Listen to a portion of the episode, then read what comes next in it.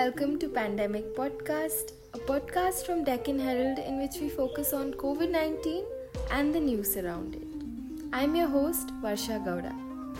It's the 57th day of the COVID 19 lockdown in India. At the time of recording this at 7 am on May 20th, Wednesday, data maintained by Deccan Herald shows that India has crossed 1,05,600 COVID 19 cases.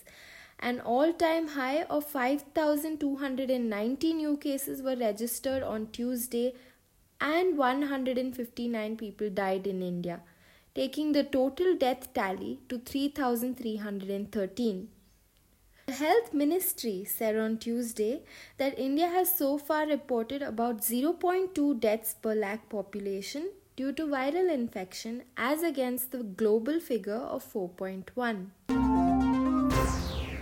Maharashtra now has 37,000 cases.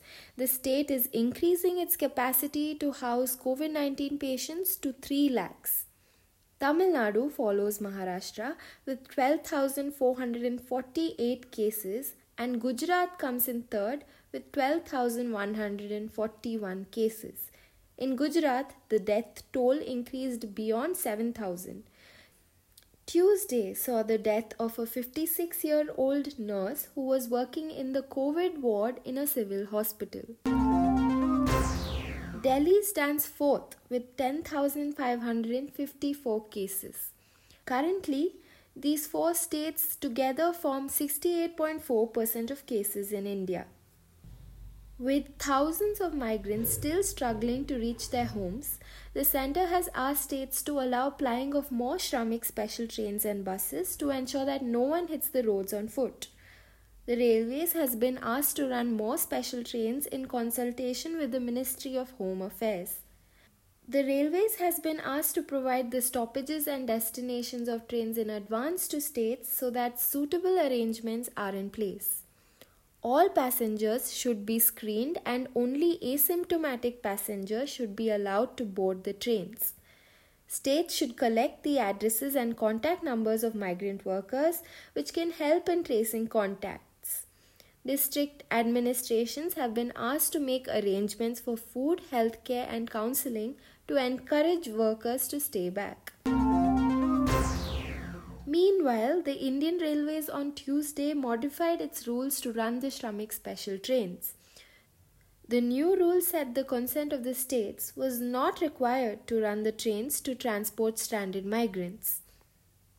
The railway said it only required a list of passengers from the states to operate the trains.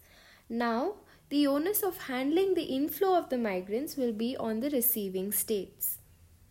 Indian Railways has also decided to operate 200 regular trains from June 1st and online advance ticket booking will start soon. The Indian Railways has also decided to operate 200 regular trains from June 1st and online advance ticket booking will start soon. Only booking will be allowed and no tickets will be sold at railway stations. Everyone can avail these services. Shramik specials will continue to operate. The 15 special Rajdhani trains, which started operations from May 12th, will also continue as per demand. Karnataka on Tuesday recorded the biggest single day COVID spike with 149 fresh cases, of which 71 are from Mandya alone. The state also saw three deaths from Bengaluru, Vijaypura, and Ballari. With this, the state's overall virus tally is 1,395 cases. However, a whopping 93% of total cases registered in Karnataka have had no symptoms of fever, cough, or cold. The spiraling cases in Mandya is due to travel history to Maharashtra. This increase has also exposed the surveillance inefficiency of the district administration a huge mismatch was observed between those who had registered on Seva Sindhu portal for entry into Mandya district and those who actually entered. Officials say this difference is because some migrants snuck past a checkpost. The district is now preparing to handle the migrant influx and quarantine. As many as 1,173 people have arrived from Mumbai alone in the seven taluks of Mandya district so far. Mandya has 71 out of 149 COVID 19 cases reported on Tuesday in Karnataka, all of them returning from Mumbai. Hundreds of people who arrived at Kempegowda bus station in Bengaluru to travel to North Karnataka had to return disappointed. KSRTC closed services to most places in North Karnataka by 10 am, citing curfew restrictions. Though KSRTC had on Monday clarified that services will run to ensure that buses that depart from Bengaluru will reach destinations by 7 pm, many travelers misunderstood this. More than 200 people were seen there waiting by afternoon. While some of them returned, others waited, hoping that officials would see their struggle and run buses. The Bangalore International Exhibition Centre, a sprawling exhibition space in northern Bengaluru, continues to draw migrant workers who are desperate to find a shelter or to catch a train home. On Tuesday, hundreds of workers walked dozens of kilometers to reach BIEC from Tumakuru and different parts of Bengaluru but the police stopped them midway, citing space constraints of the venue as BIEC was filled to capacity. Chaos prevailed for some time on Tumkuru Road. The police, who had a tough time controlling the crowd, finally arranged trucks and buses to ferry the workers away. The workers were then asked to catch BMTC buses to reach their place of stay. Yesterday, we had narrated the story of Anekal Quarantine Facility where the inmates live streamed their flash protest questioning the quality of food and hygiene. On Tuesday, Kittur Rani Chennamma Residential School at Telagera Halli in Anekal Taluk, where this protest happened, saw a flurry of activity while the government and administrations acted swiftly in order to rectify the problems and provide good food and facilities to the inmates. A day after the government allowed the operation of salons, the Bruhat Bengaluru Mahanagara Palike issued standard operating procedures to stop the spread of the novel coronavirus. People who have fever, cold, or cough, and people who are not wearing face masks will not be allowed in salons. Hand sanitizer should be made available at the doorstep all staff in the salon should wear masks, hats, and aprons. The same piece of cloth can't be used to cover the shoulders of customers. Each customer should get a use and throw towel or paper sheet. All equipment should be disinfected for 30 minutes by using 7% Lysol after each use. Salon owners should prevent crowding and ensure social distancing inside the salons.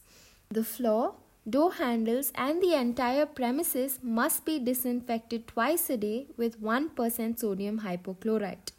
All disposables, including blades and razors, have to be disinfected before handing it over to the Biomedical Waste Disposal Agency. The revised timetable for secondary school leaving certificate exams that was scheduled to be held between June 25th and July 3rd has been released by the Karnataka Secondary Education Examination Board. Students should report at the examination center at least one hour before the examination and they should carry their own masks and sanitizers. More than 1.5 lakh students are appearing for the SSLC exams across the state. The department has increased the number of exam centers to maintain social distancing and ensure safety of students. The CBI on Tuesday issued a nationwide alert on a new banking Trojan virus, Cerberus. This virus tricks smartphone users. My colleague Shemin Joy explains what this new virus is and what it can do and why this should matter to you. A banking Trojan, Cerberus has now been unleashed in the cyber world. And the warning comes from none other than the Interpol. What is a Trojan? Trojan is a type of a malicious code or software that looks genuine but with the capability of taking control of one's computer or a smartphone. It is designed to damage, disrupt, steal, or inflict harmful action on data or network. Acting on the Interpol information, the country's premier investigating agency, the Central Bureau of Investigation, the CBI, has now issued a nationwide alert on banking Trojan that tricks smartphone users into downloading malicious links related to COVID 19. It has alerted police forces of states and union territories as well as the central agencies about the Trojan that presents itself as an update related to the COVID 19 pandemic. According to the CBI, this Trojan primarily focuses on stealing financial data such as credit card numbers. In addition, it can use overlay attacks to trick victims into providing personal information and can capture two factor authentication details. How it works the CBI says the Trojan sends a text message to lure a user into downloading the link with malicious software. Once downloaded, the Trojan application launches into phishing attacks to steal data like credit card numbers.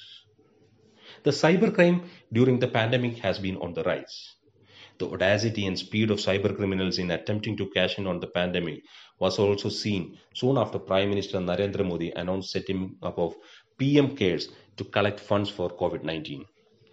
For this, a UPI was created. Soon after, several fake UPIs that are similar to the official ones have flooded the cyberspace, prompting banks and other official channels to issue warnings. Several fraudulent websites and e commerce platforms have mushroomed, promising to sell medicines that could either prevent or cure COVID 19.